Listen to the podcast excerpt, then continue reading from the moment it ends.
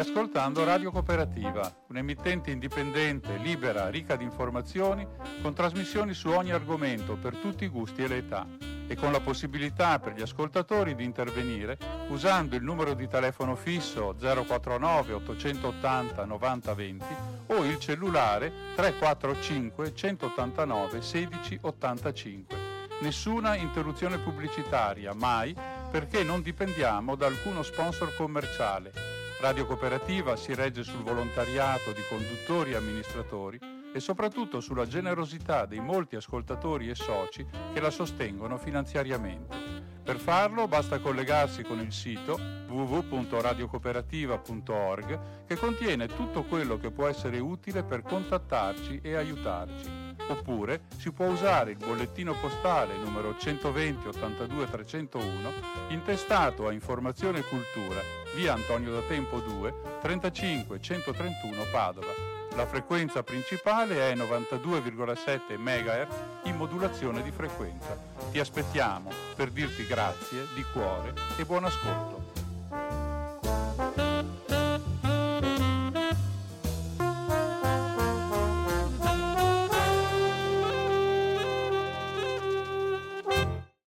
Buonasera a tutti gli ascoltatori di Radio Cooperativa. Buonasera da Umberto che alle 19.15 e qualcosa di venerdì 8 aprile 2022 dà inizio ad una nuova puntata della rubrica cinematografica quindicinale dal titolo Cinema 2. E siamo in un momento in cui ancora il, la storia del cinema eh, non ha ancora ripreso come ci si aspettava, con il momento delicato che viene dalla pandemia, poi vedremo un attimo anche quali sono le nuove regole che non introducono sostanziali novità per l'accesso al cinema, almeno per tutto il mese di aprile e il momento che stiamo vivendo, poi sapete, non occorre continuare a ripeterlo, è ancora più aggravato dal, dalle situazioni internazionali di guerre in uh, Ucraina e anche in altre parti del mondo. Quindi, come sempre, però, il, um, l'universo della comunicazione e dell'arte vive nel suo tempo, vive nelle condizioni che il tempo, al di là di essa, struttura e si misura con esso. Si misura oggi, si misura con il passato. Il cinema inteso come linguaggio audiovisivo poi è sempre al centro anche ormai da un secolo e qualcosa, è sempre al centro di questi eventi internazionali perché li riprende, li fa conoscere. Ormai sappiamo poco attraverso le parole, sappiamo molto di più attraverso le immagini e le posizioni che noi prendiamo, eh, se le prendiamo di fronte alla realtà, le prendiamo proprio perché siamo sollecitati dalle immagini e, e dalle parole che ci vengono dai mezzi audiovisivi, dalla televisione e a quei mezzi invece molto più piccoli, molto più semplici da adoperare che sono nelle nostre tasche in forma soprattutto di smartphone o cose del genere. Quindi la, l'attività di documentazione e di, eh, di conoscenza, di far conoscere la realtà viene svolta oggi in maniera sempre più ampia dal, dal linguaggio audio, audiovisivo Oggi, ripeto, la televisione sono i nuovi media, una volta era il cinema, era la pellicola e questo fino a non molti anni fa. Eh, questo poi apre tutto il discorso della veridicità di queste informazioni, fino a che punto le immagini, anche se non sono modificate, o tanto più tenendo eh, conto del fatto che oggi attraverso gli strumenti digitali la mm, capacità di modificare le immagini è veramente enorme, anche tenendo conto che le immagini siano modificate, eh, le immagini ci presentano sempre eh, un aspetto della realtà che è l'aspetto che ha visto, che ha selezionato la persona che ha uh, usato la camera da presa o, o la telecamera o altre cose. Questo per eh, ricordare come oggi, mentre siamo bombardati anche da molte eh, eh, immagini che ci vengono sulla realtà contemporanea, eh, forse vale la pena dare un'occhiata anche alle immagini che ci raccontano qualcosa del passato e misurare quindi il nostro, il nostro presente con il passato anche attraverso le immagini.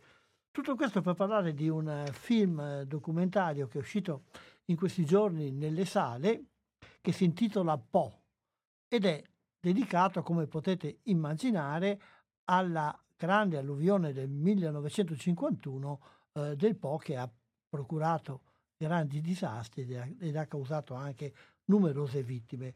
E ci racconta questa, questa realtà, questa vicenda e misura anche il passato con il presente il documentario, dicevo appunto Po, girato da Andrea Segre e mh, creato assieme da And- Andrea Segre e Gian Antonio Stella, quindi un giornalista e un regista, anche se regista formato sul documentario, ma che è diventato anche regista di fiction, che guardano alla stessa realtà. Ma c'è anche un'altra, un altro retroterra eh, da accennare di fronte a questo film, il fatto che il film è stato realizzato, come sentiremo fra poco, eh, non soltanto con interviste a persone sul luogo, ma anche e soprattutto, ed è stato questo il motivo che ha dato origine alla, alla creazione di questo film, è stato realizzato anche e soprattutto eh, attraverso i, i, materiali contenuti nell'archivio Luce, l'archivio di quella eh, realtà che una volta produceva i cinegiornali. Tutte le persone che eh, sono andate al cinema eh, qualche decennio fa, non eh, sorvoliamo un attimo sulla quantità di questi decenni, eh, tutte le persone che andavano al cinema una volta, quando il cinema era l'unico grande divertimento di massa, prima della proiezione del film o, o fra un, la proiezione del primo o secondo spettacolo, eh, aveva la possibilità di vedere questi cinegiornali piccoli, eh, piccoli ehm, format di, di, pochi minuti nel quale venivano date le notizie, girate ovviamente con la macchina da presa con la pellicola perché non esisteva ancora il, eh, la, la, televisione, oppure esisteva ma non era ancora così diffusa. E mh, l'accumulo di questi materiali ha dato origine ad uno dei, degli archivi più importanti, più grandi, che cont- contengono un materiale immenso, cosa è venuto in mente ad alcuni mh, funzionari della luce, è venuto in mente di eh, tener conto che questo archivio non è soltanto qualcosa messo lì perché qualche studioso un domani eh, vada a, a, a, trovarci qualche notizia, qualche informazione, ma è messo lì soprattutto perché dovrebbe essere una realtà viva che si incontra fra l'oggi e il domani.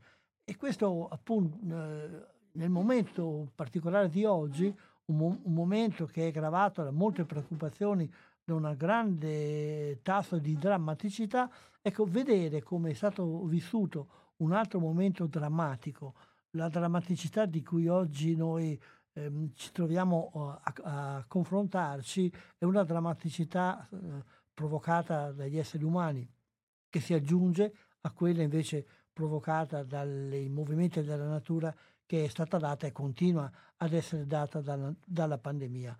Quella del, che si racconta nel film di eh, Segre e Stella è invece una drammaticità, una tragedia che è stata causata eh, dalle forze della natura, ma forse anche dall'incapacità dell'uomo, dell'uomo di eh, crearsi un rapporto amichevole con la natura.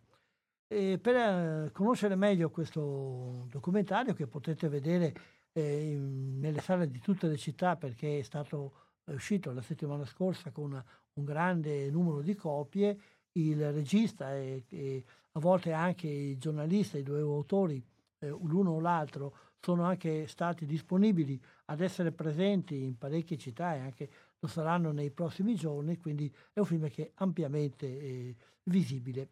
Sentiamo com, cosa, cosa, ci ha detto di, eh, questa, di questa produzione il suo regista, cioè Andrea Segre. Buongiorno Andrea Segre e grazie di aver accettato questo invito intanto. Buongiorno a voi. Ti abbiamo chiamato per parlare del tuo ultimo film che è in circolazione in questi giorni da pochi giorni anzi nelle sale ed è Po dedicato alla famosa alluvione del Po del 51. Intanto, come è nata l'idea di fare questo lavoro? Mi è stato proposto dall'Istituto Luce Cinecittà che voleva avere l'occasione per eh, lavorare sugli archivi molto belli che loro avevano a disposizione, realizzati dai, cine, dai cineoperatori del Luce nel novembre del 51, quando successe l'alluvione, per eh, fare i cinegiornali, perché non esisteva la televisione all'epoca, per cui bisognava fare questi servizi eh, in pellicola per raccontare gli avvenimenti. E, il Luce si è reso conto che il materiale a disposizione era di alta qualità, di, di grande interesse, e ci ha, Gian Antonio Stella di lavorare su questi materiali per realizzare un film che li valorizzasse. E noi abbiamo deciso di affiancare a quei materiali, eh, che sono veramente eccezionali, anche un viaggio in Polesine per incontrare delle persone che potessero raccontare quello che era successo, ma anche un po' raccontare in generale che cos'era, che cos'è il Polesine. E così è nato un po' il film di cui stiamo parlando. E come avete impostato il vostro lavoro? Avete avuto un'idea che avete cercato di sviluppare? Abbiamo cercato di cioè siamo rimasti stupiti da quanto le persone ricordino ciò che è successo 70 anni fa, ancora condivido l'emozione, come se tutto fosse successo da poco tempo, e questo ci ha guidati nella voglia di eh, entrare in un dialogo intenso tra l'archivio e l'intervista, in modo tale che quella, quell'emozione che abbiamo trovato nel racconto, nel ricordo delle persone, potesse guidare anche il film, far crescere anche narrativamente e di intensità il film. Le persone che avete incontrato sono persone che hanno vissuto l'esperienza o solamente i loro discendenti? Tutti i testimoni diretti sono persone che oggi hanno 80-85 anni e che all'epoca ne avevano appunto 10-15 e che ricordano ciò che gli è successo quando erano dei bambini, dei ragazzini e che è stata un'esperienza totalizzante per la loro vita che non possono dimenticare perché quando ti arriva un fiume in casa, diciamo, o quando ti arriva una guerra in casa, quando ti arriva un dittatore in casa, quando ti arriva una crisi in casa e devi abbandonare tutto di corsa, è una cosa che ti segna tantissimo nella vita e, e questo è ancora vivo nel loro ricordo a 70 anni di distanza. Accennavi adesso ad alcuni altri disastri che ti piombano addosso. Immagino che quando avete eh, fatto la lavorazione non si parlava ancora di guerra, però altre eh, drammaticità come la pandemia o altre cose esistevano già. Ecco, quest'occhio di collegamento con l'attualità l'avevate già avuto allora? Uh, ovviamente non potevamo immaginare cosa sarebbe successo uh, in Ucraina, eh, però certamente la storia eh, delle 120-130 mila persone che sono dovute scappare in poche ore dal Polesine, era una storia di migrazione forzata, di fuga che eh, è successa in Italia, in Veneto eh, e che permette di capire quanto questa condizione sia una condizione universale che può succedere a chiunque. E quindi mi sembrava interessante fare un viaggio in una memoria che dialoga con tante altre attualità in cui i ruoli sono invertiti, adesso siamo, per adesso noi che accogliamo gente che scappa, però può capitare nella storia che siamo noi quelli che scappano. Accennavi prima mh, alla qualità eh, del materiale che avete trovato negli archivi dell'Istituto Luce. Quali sono un po' alcune delle caratteristiche qualitative che più ti hanno colpito di questo materiale? Sia da un punto di vista fotografico, perché sono realizzati in pellicola con grande attenzione e con materiali di, di, di buona qualità, sia da un punto di vista eh, narrativo compositivo dell'immagine perché c'è una grande attenzione ai primi piani, c'è un'attenzione a quelle immagini che non sono soltanto documentazione ma diventano anche poesia, eh, sintesi estetica di un qualcosa che succede e quindi diventano capaci di raccontare anche al di là del loro tempo. Girando per i Polesine, eh, ti sei reso conto in qualche modo della degli anni che sono passati, di come è cambiato questo ambiente o emerge dai discorsi che fate con le persone intervistate? Beh, allora, sai, io non, non, non, conosco, non conoscevo il Polesine di quegli anni e le immagini che abbiamo utilizzato sono immagini di un momento molto specifico, no? cioè durante un'alluvione, per cui è chiaro che eh, c'è una differenza enorme tra il Polesine degli archivi e il Polesine di oggi. Però una cosa che così ho notato è che eh, c'è una buona fetta del Polesine tutta vicina al fiume che comunque ha, ha avuto un'urbanizzazione minore rispetto ad altre zone del Veneto e mantiene una caratteristica rurale più, più forte, eh, con anche un, una vita eh, legata a quella caratteristica rurale un po' più forte, anche se ovviamente poi in mezzo ci sono capannoni, autostrade statali, canyon come in tutto il nord Italia e come in tutto il mondo. E quindi certamente c'è un abisso rispetto alla politica degli anni 50 però mantiene alcune caratteristiche meno appunto urbanizzate di altre parti del Veneto. Quando avete fatto la lavorazione, più o meno quanto è durata? Abbiamo fatto un paio di mesi di ricerche, eh, di studio degli archivi, di ricerche di possibili personaggi, poi eh, circa 20 giorni di riprese e poi 3-4 mesi, 5 mesi di montaggio e altri 2-3 mesi di, post produzione, quindi in tutto circa un anno di lavorazione. Quindi eh, siete partiti con un passo eh, molto accurato. Certo. Il lavoro l'avete preparato tu e Gian Antonio Stella, quindi un regista e un giornalista. C'è una differenza nell'occhio del regista e l'occhio del giornalista? Certamente, il giornalista punta a trovare il fatto, la notizia e quando l'ha trovata eh, è soddisfatto. Il regista punta a trovare un testimone e quando l'ha trovato si ferma molto tempo con lui perché quella, quel racconto possa diventare anche narrazione cinematografica e quindi bisogna trovare il modo con cui le persone possono parlare, possono raccontare in maniera più completa, per cui non mi basta trovare la persona che testimonia qualcosa, ma devo anche capire come quella persona può diventare un personaggio, un protagonista di un film le persone parlavano volentieri oppure avete, facevate fatica a trovare qualcuno che aveva voglia di ricordare? Molto volentieri, nessun problema, grande disponibilità da parte di tutti.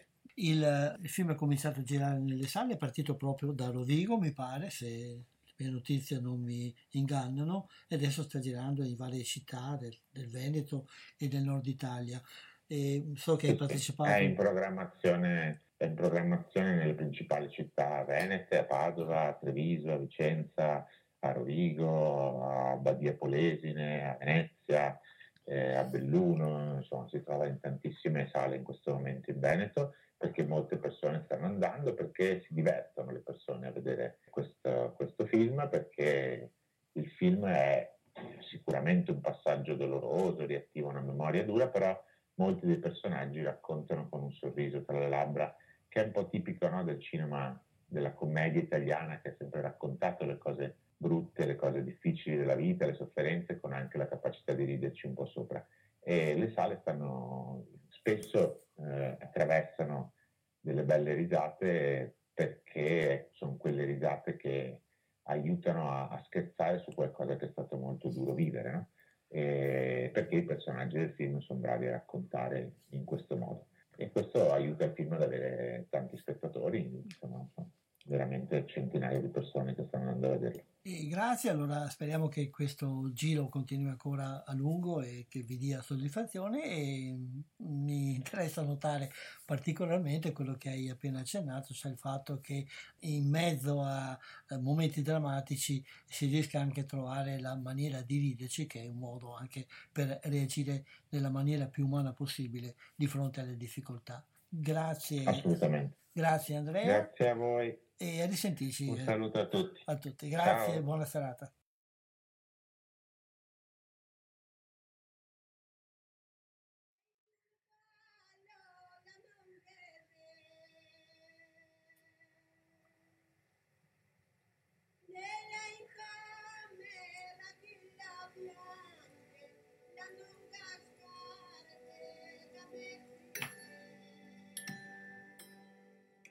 Fra dei dispersi. Se trovai sentiero, fra dei fortuna, noma il vento, Vespetta che ve basa. E questa si intona bene con l'alluvione del 51.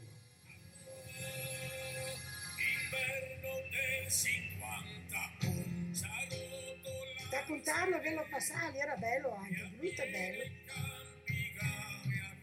orgullosa de haber pasado porque es un cura qua en un bebedor. Soldesso, soldesso, soldesso, ma non ha potuto fare niente perché la corrente era troppo grossa. È roba che sono si e ogni volta che parlo mi viene l'emozione come che fosse ieri.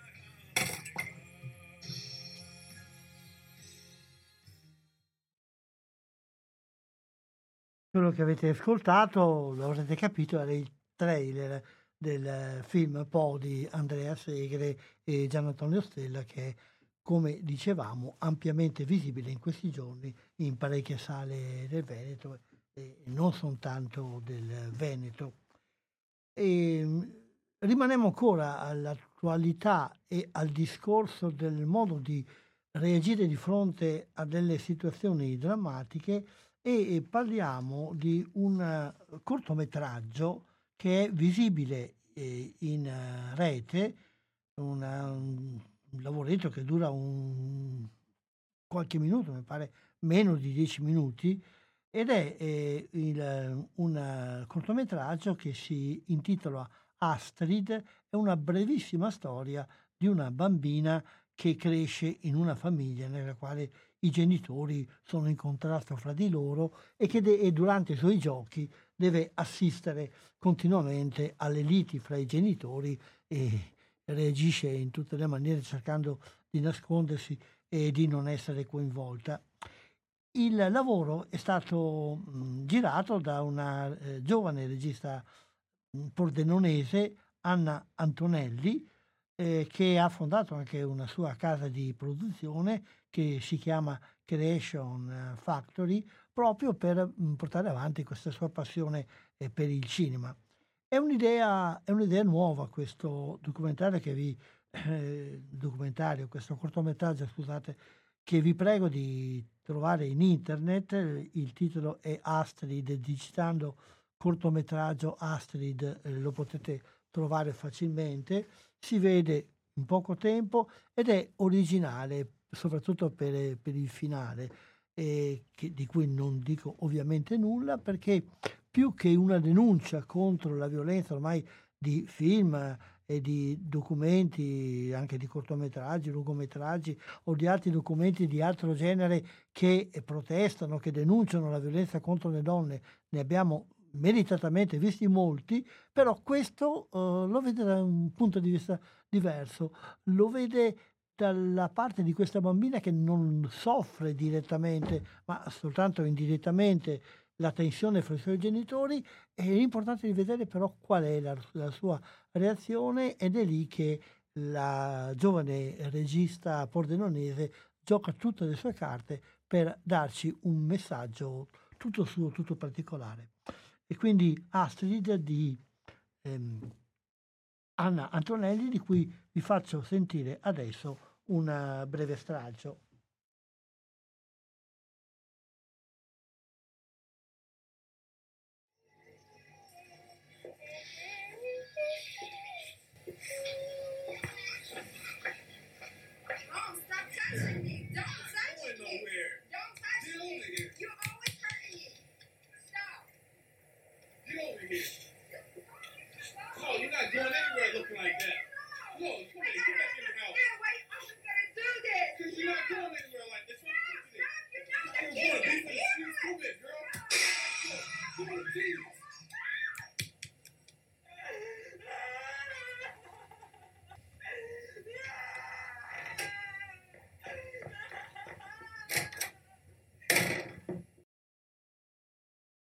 Il cortometraggio di Anna Antonelli praticamente non è parlato, non ci sono dialoghi, ci sono soltanto i rumori e fra i rumori, soprattutto nella prima parte, eh, fra i rumori ci sono soprattutto quelli di litigio, solamente nella parte finale c'è un brevissimo dialogo che, dove è contenuta tutta la sorpresa e la novità eh, di, questa, di, questa, cosa.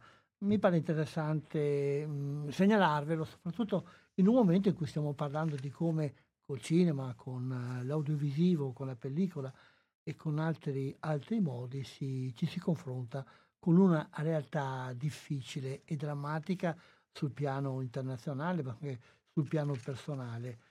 Eh, la realtà drammatica poi è anche quella della pandemia. Intanto vi ricordo per chi si fosse messo in ascolto in questi momenti che quella che state ascoltando è Radio Cooperativa, eh, l'emittente che trasmette dagli studi di Strada Battaglia in provincia di Padova in comune di Albignasago e in particolare la trasmissione è quella eh, Cinema 2, rubrica quindicinale di cinema e la voce che sentite eh, è quella di Umberto. Vediamo un po' la situazione allora del cinema con aprile sono iniziati e il um, decreto ministeriale ha cambiato oh, le regole di accesso a molte realtà, per il cinema mh, praticamente non, è, eh, non, c'è niente di nuovo. Già eh, verso metà marzo era uscito il permesso di vendere cibi e bevande nelle sale cinematografiche che fino allora erano cose vietate. Scusate. Ed eh, ora invece eh, novità particolari non ce ne sono. Si continua a richiedere eh, il, ehm, di indossare la mascherina FFP2 e di eh, mostrare il Green Pass rafforzato, non quello di base, ma quello rafforzato. Quindi sono regole che esistevano già.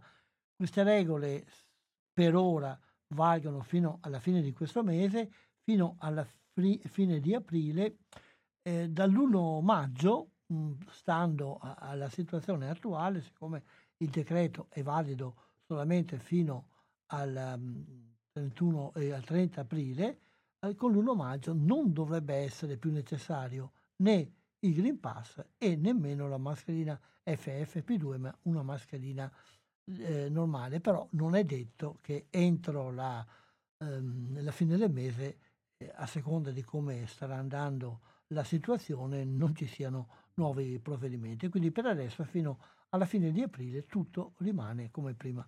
L'unica cosa che è stata cambiata, e questo si è visto soltanto un paio di giorni fa con la pubblicazione delle linee generali di intervento e delle linee guida per, eh, per i vari settori commerciali ed, ed, economici per le varie attività, eh, non è stata più richiesta la eh, quella che veniva chiamata il tracciamento, cioè la compilazione del modulo con il nome e cognome e un recapito, numero di telefono o, o email, una cosa che rallentava abbastanza nelle sale di, de, del cinema l'ingresso, perché costringeva i vari spettatori a scrivere, a compilare qualcosa, nelle, eh, nel, nella nuova legislazione, nelle nuove norme, ecco questa richiesta è stata tolta e quindi non occorre più uh, la compilazione del modulo, eh, rimane però, ripeto, eh, l'imposizione eh, della mascherina FP2 e, e dell'esibizione del green, del, scusate, green Pass rafforzato. Eh, c'è stata di fronte a queste, a queste misure c'è stata una dura reazione da parte dell'Associazione Nazionale Esercenti Cinema, eh, espressa dal suo presidente Mario Lorini, il quale dice che eh, con la nuova roadmap eh, di allentamenti, alla fine dello stato di emergenza fino al 31 marzo, il settore cinema sembra l'unico a non vedere conclusa questa sua difficile fase. E soprattutto in un momento in cui si è ripartiti in modo molto faticoso e anche se si è costantemente dimostrato che i cinema sono luoghi sicuri e, e se il mercato stenta a riprendersi, le misure approvate non prevedono nessun alleggerimento fino al 30 aprile. In tutti gli altri settori invece viene richiesta in alternativa la mascherina chirurgica e il Green Pass di base. E conclude, è un altro provvedimento discutibile che appare in, in palese contrasto con tutte le dichiarazioni di solidarietà e vicinanza e dell'importanza culturale e sociale dei luoghi di spettacolo per il paese, che naturalmente questo non vale soltanto per il cinema, ma per tutti i luoghi di spettacolo, è chiuso, quindi anche teatri cose, o cose del genere. E Lorini faceva riferimento al, ad un mercato che stenta a riprendersi e tutti coloro che vanno un po' al cinema si accorgono anche eh, così con lo sguardo di come le code sono molto molto assottigliate o addirittura non ci sono. Però eh, i dati eh, confermano purtroppo questa tendenza, quindi diamo un'occhiata un po' a quello che si chiama il box office, cioè ai risultati del mese scorso, cioè di marzo. Dal 1 al 31 marzo il mercato cinematografico ha avuto incassi per 23 eh, milioni e mezzo circa di euro con 3 milioni e mezzo di presenza. C'è una piccola crescita rispetto al mese di febbraio che eh, aveva avuto oh, un numero oh, molto inferiore di incasso ed anche abbastanza inferiore di presenze. Eh, c'è un più 25% di incasso in marzo e un 23% di presenze. Eh, rispetto a gennaio invece, che è stato un mese che è andata meglio, il segno è, è negativo con un meno 10% eh, sugli, sugli incassi. Quindi siamo un po' su altalene, colline alti e bassi. Ovviamente è negativo in maniera stratosferica il confronto con l'era eh, pre-Covid eh, quando c'è rispetto a marzo 2019 la differenza è un meno 50% e col marzo 18 meno 52%, quindi un calo, cioè siamo ancora a, a, metà di quello che era eh, il ritmo che il cinema aveva preso nei momenti prima della pandemia ed era stato, vi ricordo, un, l'ultimo anno, soprattutto gli ultimi due anni, erano stati due anni di ripresa dopo un lungo periodo negativo. Questa ripresa è stata poi bloccata. E questo è il risultato, da, questi sono i dati, eh, sono dati che mh, vengono da Cinetel. Cinetel è un'azienda, una struttura che raccoglie i dati di tutte le sale cinematografiche, quelle diciamo normali, eh, non i multiplex, i quali invece hanno un loro canale, eh, canale diverso e un canale al quale però è difficile l'accesso da parte del pubblico. Eh, però mh, mm, così a, a, quello, a, quello, che è ehm, una, uh, un sentore un po' generale, anche dei multiplex non è che le situazioni siano molto migliori di quello che ehm, si può verificare nelle altre sale. Per rispondere a queste cose i gestori, lo abbiamo già detto l'altra volta, si inventano un po' di tutto, eh, si inventano delle scelte di programmazione che poi però sono mh, mm, sempre un po' limitate perché il dialogo con il mondo della distribuzione è un po' inceppato, mentre durante la pandemia tutti quanti promettevano appena riapriremo faremo una cosa insieme, collaboreremo, andremo avanti, invece il ehm, mondo della distribuzione eh, ha continuato a progredire con delle regole, con delle usanze ormai vecchie di decenni, non possiamo dire secoli perché il cinema non è così vecchio, ma vecchio così da decenni, che non favoriscono certamente un'agilità di movimento da parte dei gestori, mirano soprattutto a mettere al sicuro così le, gli incassi, almeno dei distributori, al quale il, l'esercente deve comunque pagare una somma, anche se non riesce a realizzarla poi. Eh, oppure mh, mm, per avere certi buoni film deve portarsi dietro eh, la, mh, mm, la, così, la, la proiezione anche di altri film per nulla graditi al pubblico. Quindi è una situazione ancora mh, di difficoltà vecchie storiche di cui si continua a parlare. Su questo poi si aggiunge anche la concorrenza con le piattaforme ed è uscita in questi giorni una notizia di cui ho avuto sentore soltanto da una dichiarazione del ministro Franceschini ad un giornale specializzato nel settore, ma di cui non ho sentito, almeno forse, forse mi è sfuggito, ma non ho sentito eco in altri organi di stampa.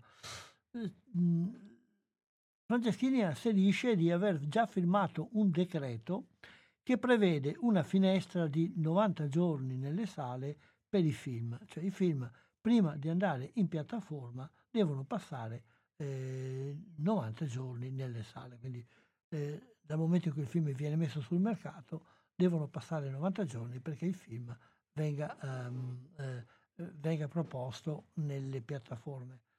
E, um, dice Franceschini, questo vale da sempre in Italia per i film italiani che hanno avuto contributi pubblici e ora stiamo, stiamo lavorando, come hanno fatto in Francia, per immaginare che la norma sia estesa anche a tutti i film italiani e non italiani. Quindi presumo che questo annuncio non sia altro che il ripristino di una regola che esisteva già prima per i film, però soltanto per i film che avevano ricevuto un contributo da parte del governo. Se hai ricevuto il contributo allora devi passare almeno, o se vuoi eh, chiedere un contributo, devi passare per tre mesi nelle sale.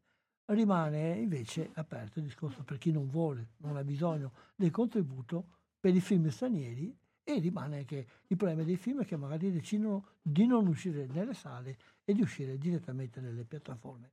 Quindi oltre alla chiusura, alla pandemia, adesso anche alla guerra, eh, il mercato cinematografico continua ad avere eh, i suoi momenti di crisi e i suoi momenti di difficoltà.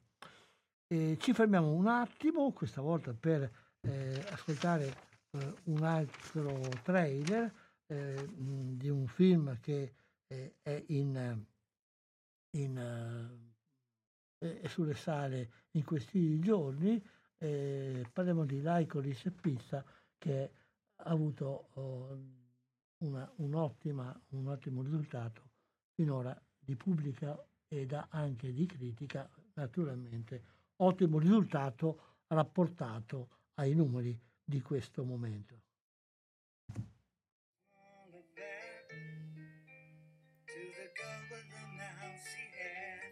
Incontrato la ragazza che sposa.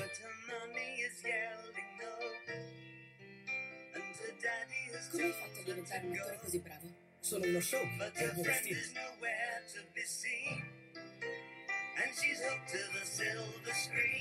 Sai chi sono io? Sì. Sai chi è la mia fidanzata? Barbara Streisand? Barbara Streisand. Sand. Sand. Dai, ascoltami, devi dire Sand. capito? Barbara Streisand. No, come Streisand. Sand. È stato il destino a farci incontrare. Per portarci fino a questo punto. Tu non sei il mio regista. Vuoi davvero vedere le mie tette? Posso toccarle? Ci vediamo domani.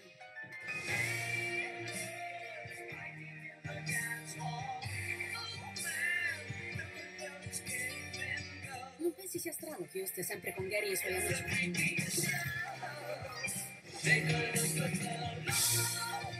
Io non ti dimenticherò. E tu non dimenticherai me.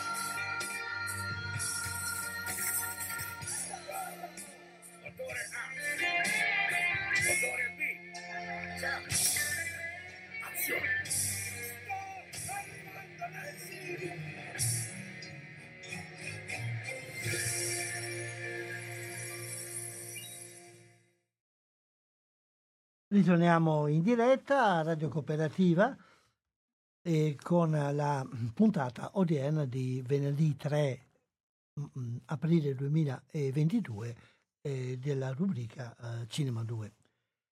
Abbiamo parlato del momento difficile che vive il cinema e eh, una persona che cercasse di trovare un modo di investire eh, i suoi soldi eh, credo che non penserebbe come prima cosa al cinema. Eh, aprire un cinema mh, mm, o, o, riaprire un cinema chiuso da molti anni eh, certamente è, è, una cosa che, mh, mm, che, che, non, non, che non attira.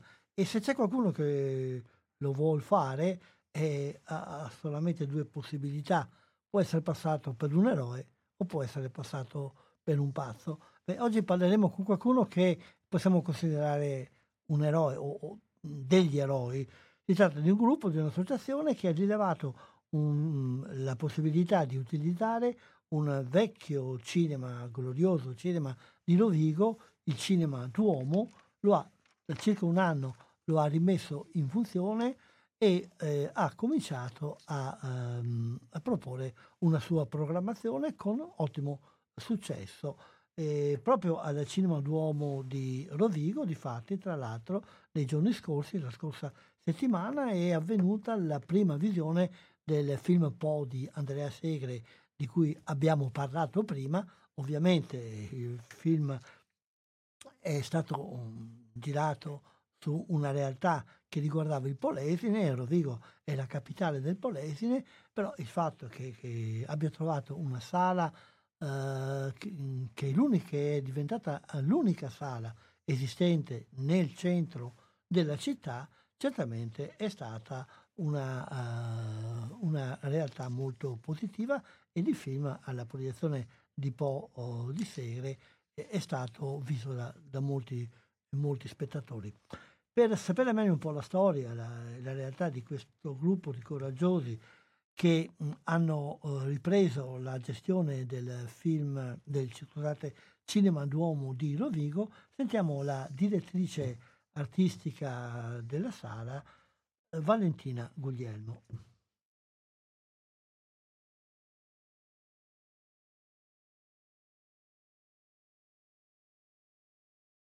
Buongiorno signora Valentina Guglielmo, grazie di aver accettato questo invito eh, anche se ha dovuto fare dei salti mortali per riuscire a parlarci.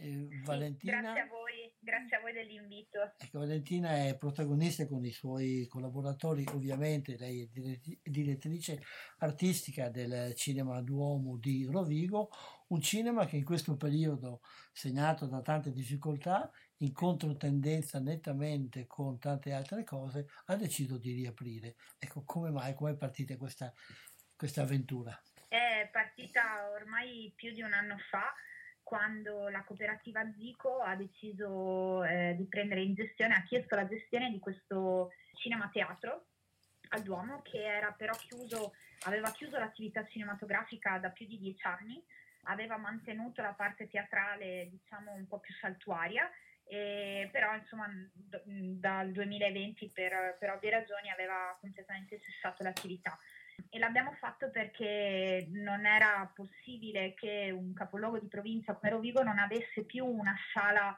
cinematografica cittadina nel, nel cuore del centro storico e quindi abbiamo deciso insomma di imbarcarci in questa avventura eh, per riportare il cinema in centro.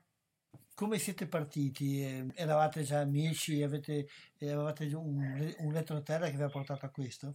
Allora, eh, è una storia un po' lunga ma molto carina perché ci siamo incrociati io e Dico strada facendo. Loro avevano già un progetto, avevano già parlato con la Curia, avevano già eh, insomma, eh, l'idea appunto di prendere in gestione, ma eh, non avevano esperienze in campo cinematografico mentre io che sono di Rovigo ma non abitavo più in città da 15 anni avevo sviluppato un, insomma, il mio percorso lavorativo proprio nella, ne, nella distribuzione cinematografica per, per, lo più ma anche nell'esercizio.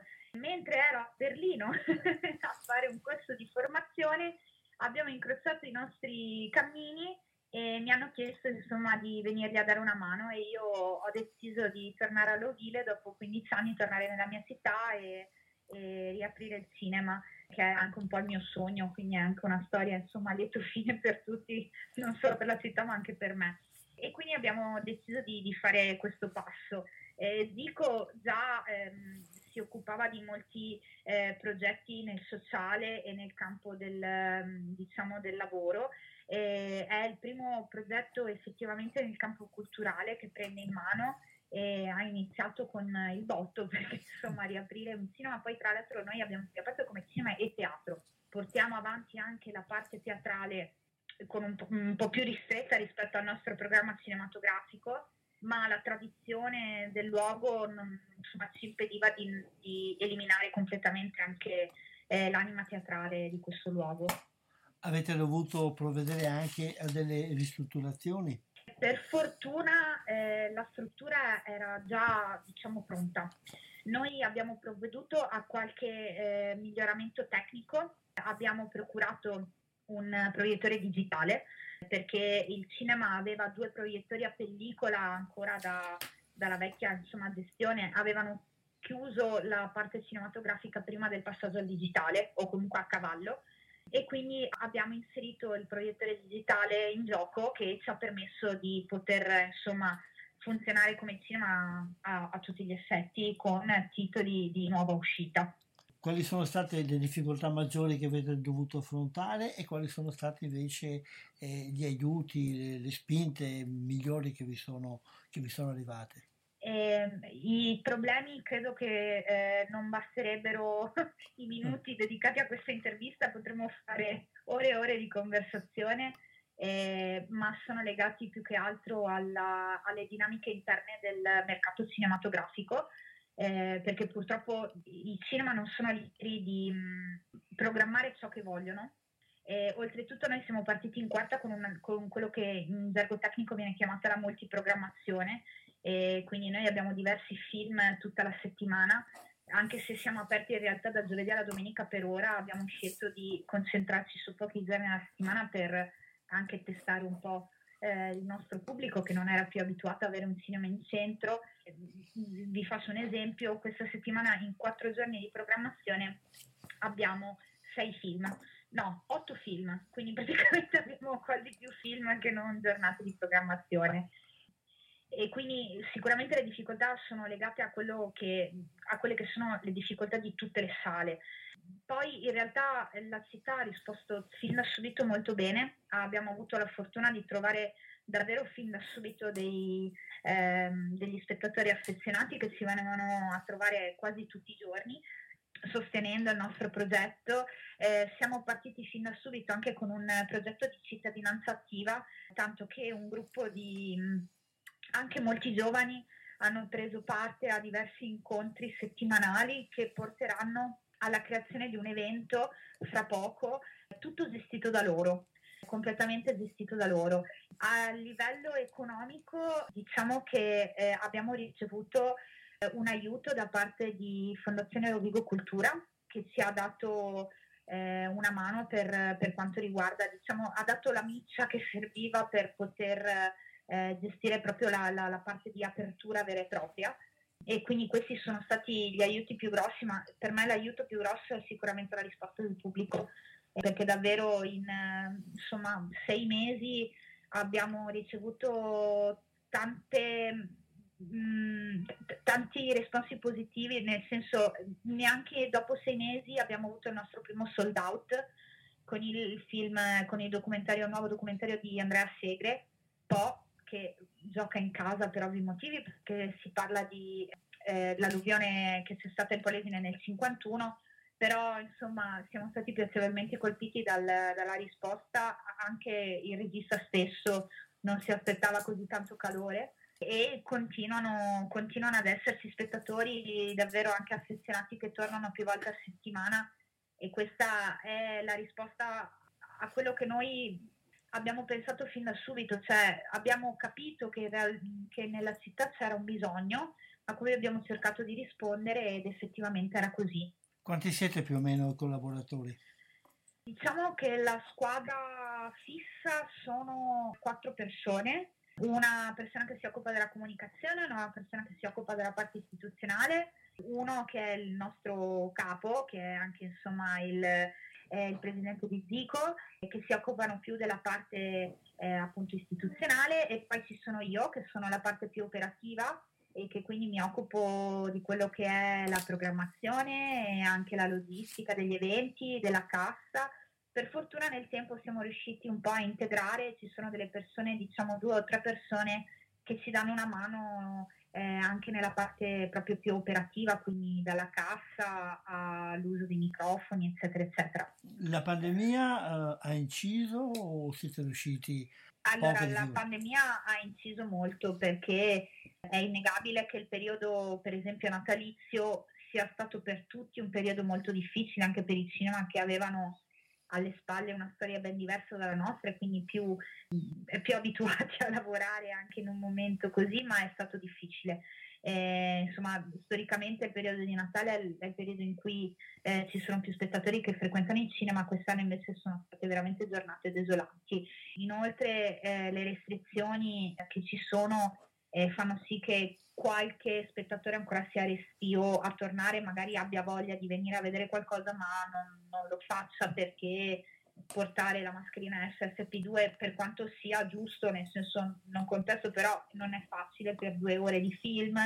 Fino a poco tempo fa avevamo anche il tracciamento che per noi era una lungaggine operativa piuttosto che l'assegnazione dei posti che non era obbligatoria ma cercavamo di farla per eh, cercare di mantenere il pubblico nel, eh, nell'assoluta sicurezza. Non, non, è semplice lavorare con determinate restrizioni come non lo è per nessun tipo di eh, locale commerciale. Per noi partire in questo clima diciamo che gli ostacoli erano un pochino più alti rispetto al solito, ma insomma anche qui il pubblico è stato gentile e paziente, però certo poteva esserci qualcuno in più, quello sì, eh, d'altronde il periodo è quello che è, quindi... Certo. La vostra linea editoriale, chiamiamolo così, le scelte della programmazione, su cosa si basano? Si basa su quello che a Rovigo mancava, quindi sicuramente eh, una, una, forte presenza di titoli d'essè italiani e europei, eh, ma anche grandi titoli provenienti da, insomma, dai, dai, grandi festival, da Venezia, Cannes, Berlino. Cerchiamo di avere tutto quello che davvero mancava, mancava in città, anche documentari particolari. Adesso partiremo con una rassegna che creiamo insieme al CAI perché uno dei nostri obiettivi era creare delle sinergie anche con eh, le realtà locali e quindi con il Cairo Vigo faremo una rassegna appunto a tema montagna e sono quattro titoli, alcuni mai arrivati prima in città.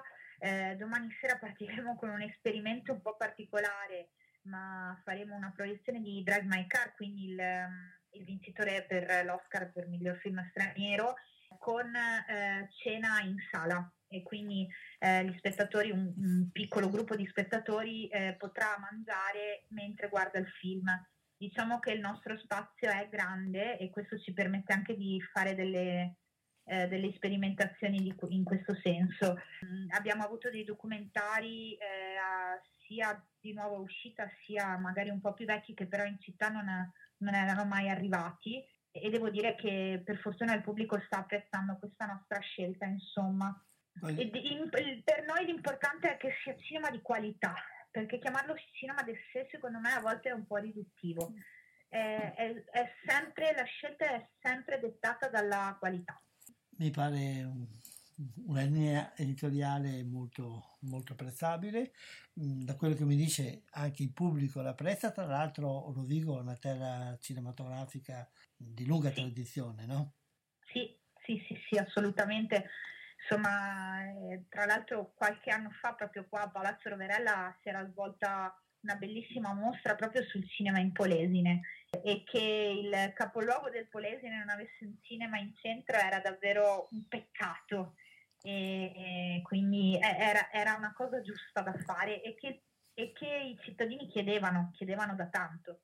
Quindi insomma sì. era giusto rispondere a questo bisogno, come dicevo prima complimenti per il vostro lavoro, grazie di questa chiacchierata perché immagino che, eh, che l'ho tenuta anche troppo, visti gli impegni che hai in questa no, serata. No, no, anzi mi fa piacere, grazie a voi dell'attenzione che ci state dando, per noi è, è davvero solo che un piacere perché vuol dire che stiamo facendo una cosa buona, insomma che, stiamo, che stiamo facendo qualcosa di bello ed era la cosa a cui tenevamo di più.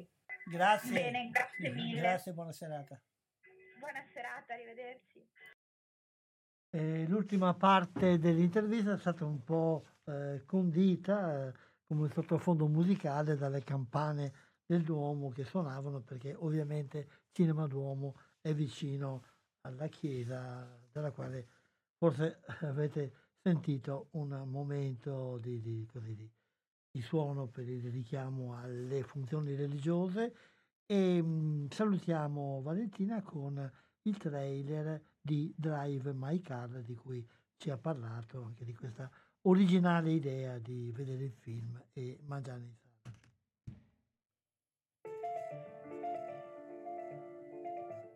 Quando torni stasera possiamo parlare? Certo. Otto. Otto.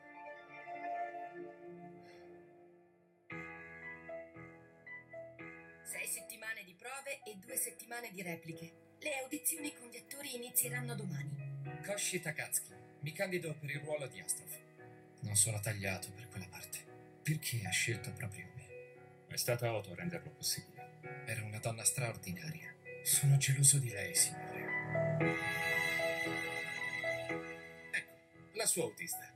Non ho ancora accettato che lei diventi la mia autista. È perché sono giovane e sono una ragazza. Otto mi tradiva. Ciò nonostante io non ho mai pensato che non mi amasse. Per quanto si creda di conoscere bene una persona, non si può leggere nel suo cuore come in un libro aperto. Dietro casa c'era una montagna. Ci fu una frana e la nostra casa venne completamente inghiottita. In quell'incidente morì mia madre. Ne andrebbe di mostrarmi dove è cresciuta.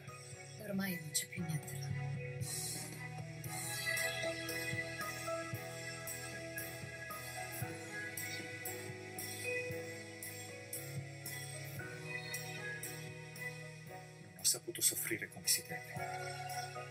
Lasciato che il dolore scivolasse. Mi piace molto la sua macchina. Si capisce che è stata trattata con molta cura. Ci tengo a guidarla con l'attenzione che merita.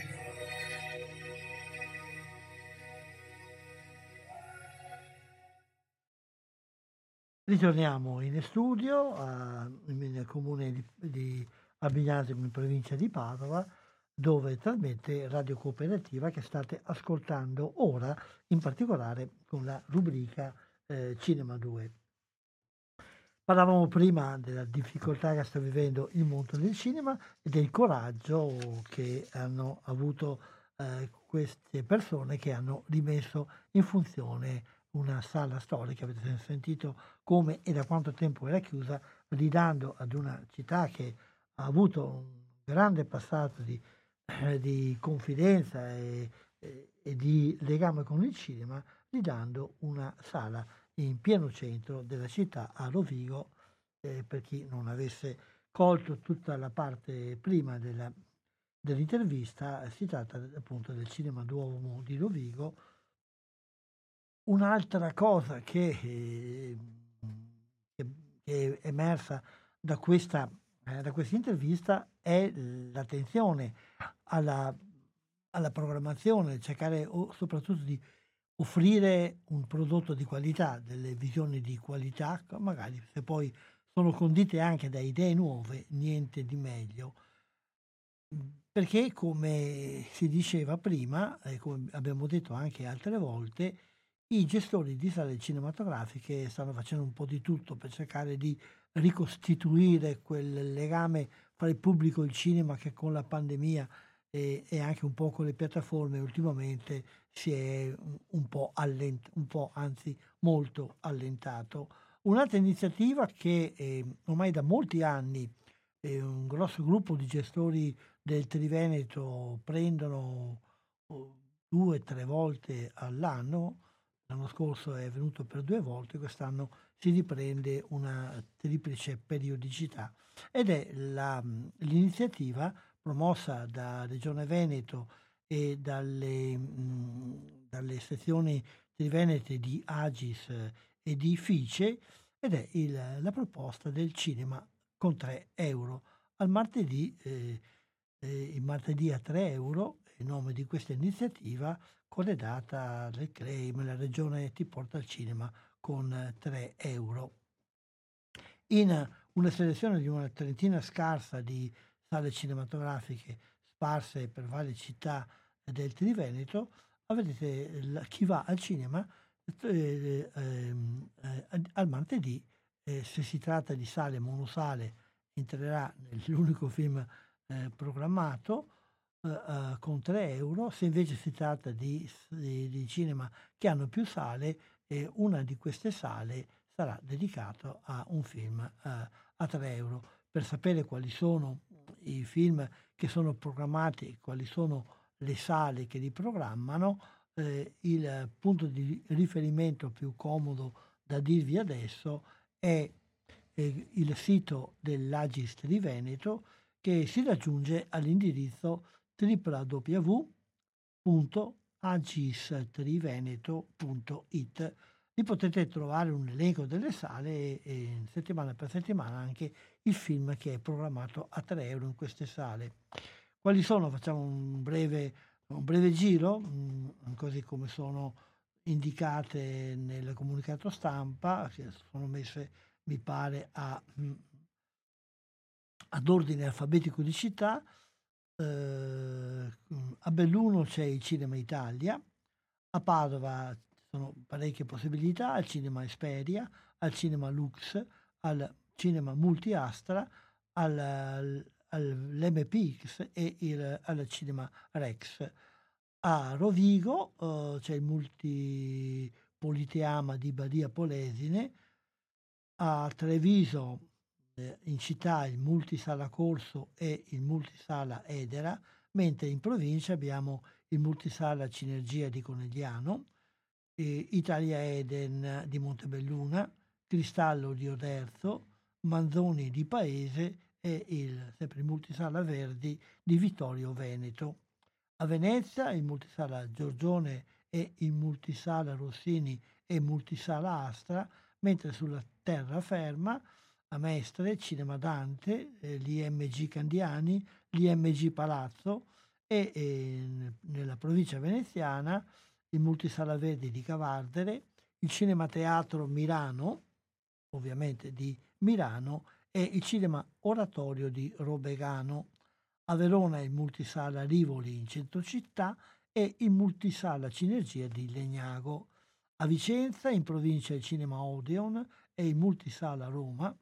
In città il multisala Metropolis, eh, no scusate, eh, a Vicenza in città il cinema Odeon e il multisala Roma, mentre in provincia abbiamo a Bassano de Grappa il multisala Metropolis e il multisala Starplex a Marano Vicentino. Questi sono i nomi indicati nel comunicato stampa, se, se ne è aggiunto qualcuno eh, nel frattempo um, può darsi che sia capitato e quindi per avere informazioni più dettagliate ed anche, ripeto, per sapere la programmazione potete fare riferimento al sito www.agistriveneto.it da notare anche che di solito nella pubblicazione, quella paginetta dei giornali eh, dove escono i titoli dei film eh, della giornata chiamati tamburini, ecco in quello spazio di solito vengono indicate quando si dà la programmazione delle varie sale, di solito è indicata anche se è un film a 3 euro oppure no. È una iniziativa che ha, ha avuto un ottimo successo quando è stata fatta gli anni precedenti. Eh, è un'iniziativa vecchia, pare che sia più di un decennio, che va avanti, è stata bloccata dalla pandemia. L'anno scorso, proprio a causa delle chiusure eh, causate dalla pandemia, si sono potute fare solamente due mesi, mi pare settembre, ottobre ottobre-novembre, se non ricordo bene, adesso questa iniziativa è riproposta per tre mesi, il mese di aprile e il mese di maggio e poi riprenderà a settembre, nel mese di settembre. E in questi tre mesi, eh, ripeto, nelle sale eh, che aderiscono nel Triveneto il, si può andare al cinema con soli 3 euro, quindi una... Eh, una possibilità, un'occasione molto ghiotta, anche perché ormai eh, veramente a 3 euro, credo che nemmeno lo spritz eh, nelle piazze riusciate ad averlo. È una maniera con cui i gestori ripropongono la loro disponibilità al pubblico e cercano di rimettere in piedi questo legame che non si è certamente spezzato, ma che per vari motivi in questo ultimo periodo si è eh, abbondantemente affievolito. Direi che possiamo fare un'altra piccola pausa e questa volta la facciamo con il film che ha vinto il premio Oscar.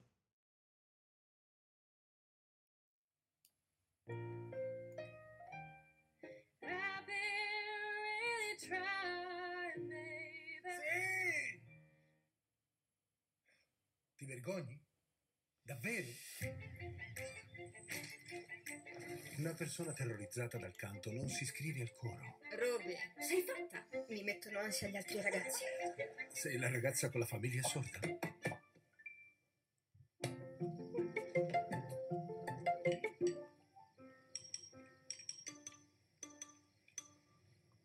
Interessante. Cosa farai l'anno prossimo? Lavorerò per mio padre. Sai cantare. Conosci il Berklee College of Music. Hanno le borse di studio. Io non ho mai fatto niente senza la mia famiglia prima d'ora. Come ti senti quando canti?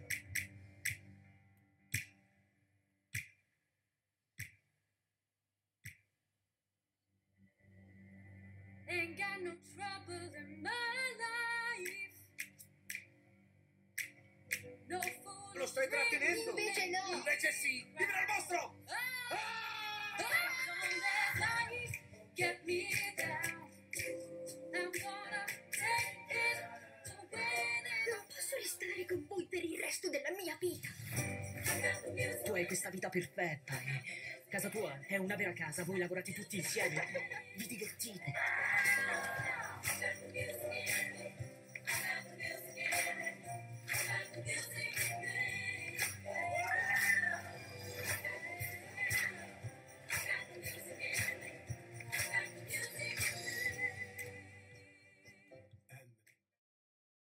Questo è il trailer del film che ha vinto il, eh, l'Oscar quest'anno, forse una edizione un po' sfortunata perché eh, oltre a essere la prima edizione in presenza dopo la, mh, la pandemia e quindi di avere tante aspettative che era ben facile tradire, e questa edizione è stata segnata da delle scelte della giuria che non sono sempre state apprezzate, anche se nel film si parla molto bene, però si tratta pur sempre di una riedizione, di un remake di un famoso film francese di qualche anno fa di Bernard Blier, mentre eh, altri appunto hanno, hanno, criticato la scelta, hanno proposto eh, altri film che avrebbero avuto maggiore, mh, maggiore qualità secondo loro.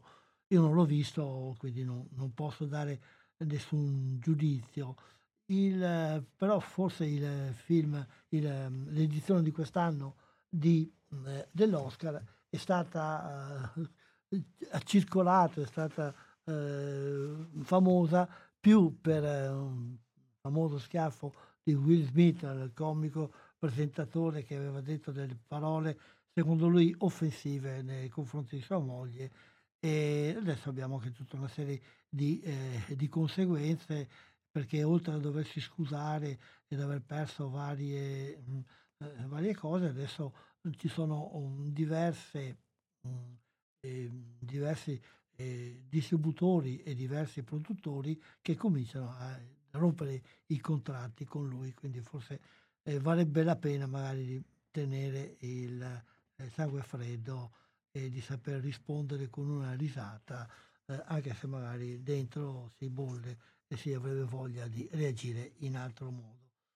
Eh, lasciamo stare però questo discorso perché stanno uscendo alcuni film eh, sui quali vorrei attirare la vostra attenzione e sta uscendo proprio in questi cominciato ad uscire nelle scorse settimane sta uscendo in questi giorni un trittico di film francesi, tra l'altro, eh, che, eh, che mh, eh, puntano l'attenzione sul tema del lavoro. Vorrei parlarvi un po' perché sono film che sono eh, molti, eh, molto interessanti. Il primo di questi è Full Time al 100%. Lo si è visto a Venezia dove ha conquistato il pubblico, un po' meno la critica, eh, ehm, che però ha apprezzato moltissimo la, la, protagonista che mi pare abbia anche ricevuto il premio. ed è la storia di una mamma, eh, una mamma che vive single, eh, la quale ha scelto di non vivere in città ma di dare a suo figlio la possibilità di vivere in un ambiente un po' migliore che quello della provincia, però oh, ogni mattina deve affrontare eh, quello che è il destino di tutti i pendolari, cioè di recarsi da, eh, da un paesino della banlieue di Parigi in centro perché lavora come eh, caposervizio nelle sale in un prestigioso hotel della capitale e eh, la sua vita è sempre, sempre corsa sul uh, filo del tempo, lasciare il, il bambino alla, alla, alla, alla, babysitter che deve portarlo a scuola, poi tenerlo nel pomeriggio finché arriva, arriva lei, eh, arrivare in tempo alla stazione per prendere eh, il treno e poi arrivare in città dalla, dalla, stazione, prendere la metropolitana o l'autobus per recarsi al lavoro, eccetera, eccetera. Un ritmo di vita già frenetico che però viene maggiormente reso drammatico, possiamo dire, dal fatto che ad un certo punto, una mattina, eh, iniziano una serie eh, di giorni di scioperi eh, quasi totali nei mezzi pubblici e quindi la, le difficoltà di questa donna eh, sono, sono maggiori. Tra l'altro sono anche complicate dal fatto che lei ha dei colloqui di lavoro per trovare un lavoro migliore che è anche più eh, conforme con la sua formazione eh, professionale ed accademica e quindi deve anche trovare la maniera per sgattaiolare dal lavoro normale per andare in un'altra parte. È un, eh, un film quindi giocato, giocato sul, eh, sul, filo di secondo, una vita angosciante, l'angoscia che chi ha, ha dovuto affrontare eh, nella sua vita momenti del genere certamente rivive tutto quanto è sulle spalle eh, della, mm, di eh, Laure Calamy, che è la, l'interprete principale, eh, la quale proprio in, nei prossimi mesi eh, eh, tornerà sui nostri schermi in uh, un trittico di film che una importante casa di distribuzione ha acquistato proprio visto il successo e la grande interpretazione di questo film, un film che eh, avrà forse eh, tanti difetti, forse non vi piacerà, ma un film che certamente non vi annoierà. Sempre sul tema del lavoro in, eh, è un film eh, tra due monti di, tra due mondi, scusate, di Emanuele Carrer, voluto e interpretato anche questo alla grande da una altra esponente principale del, de, de, degli attori francesi, cioè Juliette Binoche, ed è storia vera, tra l'altro è stata la storia, il film è tratto dal libro che la racconta, la storia di una importante scrittrice che vuole scrivere una, una, un libro eh, sul lavoro precario e, e sottopagato eh, di, di, molte persone, in particolare eh, di donne, e fingendosi una vedova che ha bisogno, bisogno di lavoro, eh, eh, va a lavorare anche lei a fare le pulizie nei traghetti, un lavoro mal pagato, precario e che deve essere fatto in tempi, in tempi brevissimi, quindi bisogna pulire le stanze, eh, rassettare tutto perché bisogna che il traghetto sia pronto per la prossima partenza.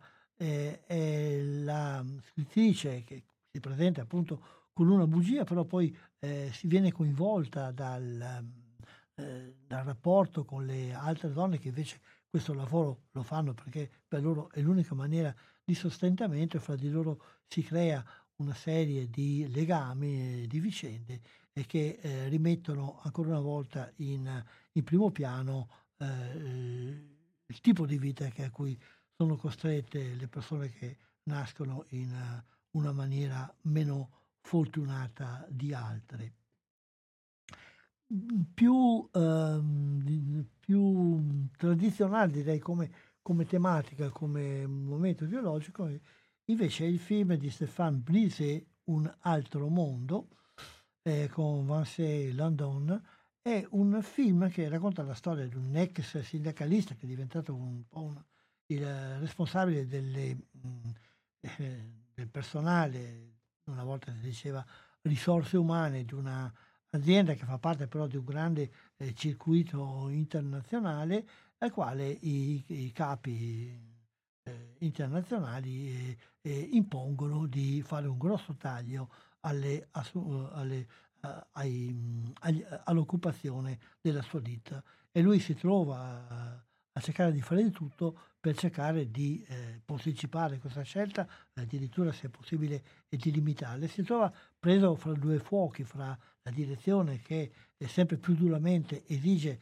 la testa di numerosi lavoratori, invece ai, ai lavoratori che fino a qualche tempo fa lui aveva rappresentato, eh, eh, ai quali eh, cerca di, di, eh, di, di, non far capire bene quello che sta succedendo e con i quali insomma cerca in qualche modo di trovare una soluzione. Eh, questo impegno eh, così drammatico viene anche reso più difficile dal fatto che ha problemi in casa, difficoltà di rapporto con la moglie e soprattutto difficoltà del figlio che ha grossi problemi di carattere psicologico. Il disegno, il tracciamento di questa figura così eh, drammatica eh, è, è una, una, cosa che viene altamente sostenuta dalla professionalità dell'attore principale ed è ancora una volta un film che ripropone temi scottanti eh, sul senso del lavoro e sul senso della, come possiamo dire, della dignità umana anche nel posto del lavoro. Eh, tre film che sono in circolazione o che arriveranno in circolazione in questi giorni, eh, direi sono tutti e tre film da non perdere, eh, anche perché sono molto belli da vedere, sono um, appassionanti come come storie e, e come fatture. Un altro, mm, un altro film che uscirà, credo, la settimana prossima e che eh, vi consiglio, è un film che io aspettavo da tempo nelle sale, ma che forse giustamente eh, i distributori hanno cercato di far arrivare un po' più avanti in modo di far arrivare in un momento in cui forse la gente è più disposta a ritornare nelle sale cinematografiche. Si tratta di un film mh, mm, spagnolo, visto eh, anche questo a Venezia. Um, il titolo è Finale a sorpresa, anche se il titolo originale, secondo me molto più azzeccato, era mh, mm, Final Competition, competizione finale. Un film gustosissimo, forse uno dei film eh, più divertenti che si possono eh, vedere in questa stagione assieme al film inglese che è ancora nelle sale da alcune settimane, Il ritratto del duca, ma questo è ancora particolarmente intelligente tanto perché raduna eh, tre mostri sacri eh, del cinema spagnolo e non soltanto, eh, a partire da Penelope Cruz, e anche da Xavier Bardem, e, i quali sono, eh, scusate, i quali sono eh, attori che eh, vengono scritturati da un anziano magnate il quale eh, vuole lasciare eh, dietro di sé il ricordo di qualcuno che ha fatto qualcosa di grande per, per la società e per la cultura e decide eh, che questa cosa grande che lui fatto per la città e per la cultura deve essere un grande film che resterà memorabile nella storia. I suoi consiglieri gli consigliano una, un'attrice, eh, scusate, una regista molto famosa, che però eh, ha una, un modo tutto particolare di gestire il suo lavoro e i due più grandi attori del momento, i quali però si odiano fra di loro. E quindi il, il film è costruito tutto nelle prove, nelle, eh, nella realizzazione di questo film, fra le, le trovate che, che ha la, la, regista per cercare di tirare fuori, come dice lei, il meglio di loro dai, dai suoi protagonisti e eh, le, i litigi e i controlitigi che fanno fra di loro. è una, una film che per i due terzi è una commedia sbarazzina e veramente ampiamente divertente, nella parte finale assume, eh, non perdendo nulla dell'interesse, assume eh, una, eh, una strada leggermente diversa che lascio a voi vedere appunto anche perché finale a sorpresa il titolo, ripeto, forse, forse non così indovinato come traduzione italiana. Eh, esce nelle sale, vi consiglio di andarlo a vedere eh, perché veramente trovate tre grandi attori che eh, recitano in parti tra l'altro a loro non usuali, quindi no, cose drammatiche, sentimentali o eh, anche avventurose che di solito li vediamo, eh, nelle quali al solito li vediamo impegnati, ma questa volta abbiamo una, una commedia ricca di idee nuove eh, e tutte quante estremamente divertenti sul quale però non vi dico più nulla perché una delle, delle cose apprezzabili di questo film è anche lasciarsi sorprendere dalle trovate che vengono fuori. E, e sentiamo allora il trailer di questo.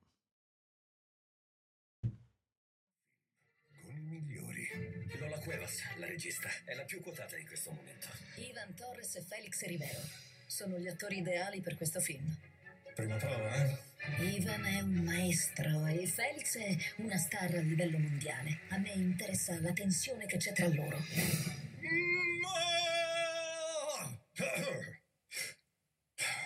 Sono pronto. E non è la prima volta che io lavoro con un idiota.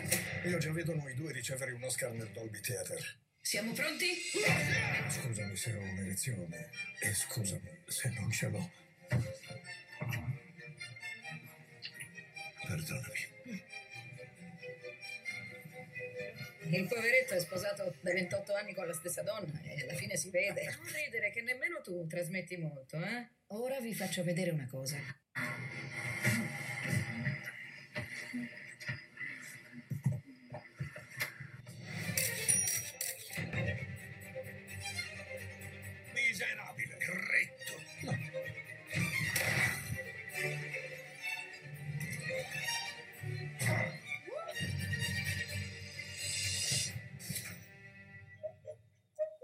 Momento, non finisce così. Manca la conclusione.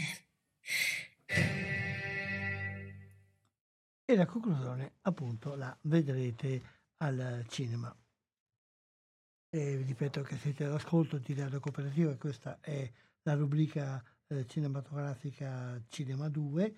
Eh, ci sono anche vari altri film in arrivo, fra quelli che sono in arrivo, che sono appena usciti, vi segnalo Spencer eh, di Pablo Larrain, che è eh, una storia legata alla, vicenda della eh, principessa inglese, eh, gli eh, i tre giorni di vacanze pasquali, eh, scusate, di vacanze invernali, di vacanze di Natale passate da Lady Diana, gli ultimi tre giorni passati con la famiglia eh, reale prima di arrivare al divorzio eh, con il principe. Eh, una, qui Pablo Larrain prosegue la sua analisi mm, del mondo interiore dei grandi personaggi diventati, anche grandi miti. Mm, forse eh, in, questo, in, questo, in questo film risulta un po' troppo così appassionato a certi, a certi momenti simbolici e fantastici che mm, secondo me non sono la cosa più riuscita di questo film che pure eh, merita di, di, essere visto. Un altro film interessante è Lunana, un film eh, del Bhutan, la storia di una ragazza che vuole fare il cantante, andare migrando in, Australia, però la sua professione è fare il maestro e viene inviato a, a fare una supplenza in un villaggio disperso dove la scuola è l'unico mh, modo di riscatto per la popolazione, soprattutto per i bambini.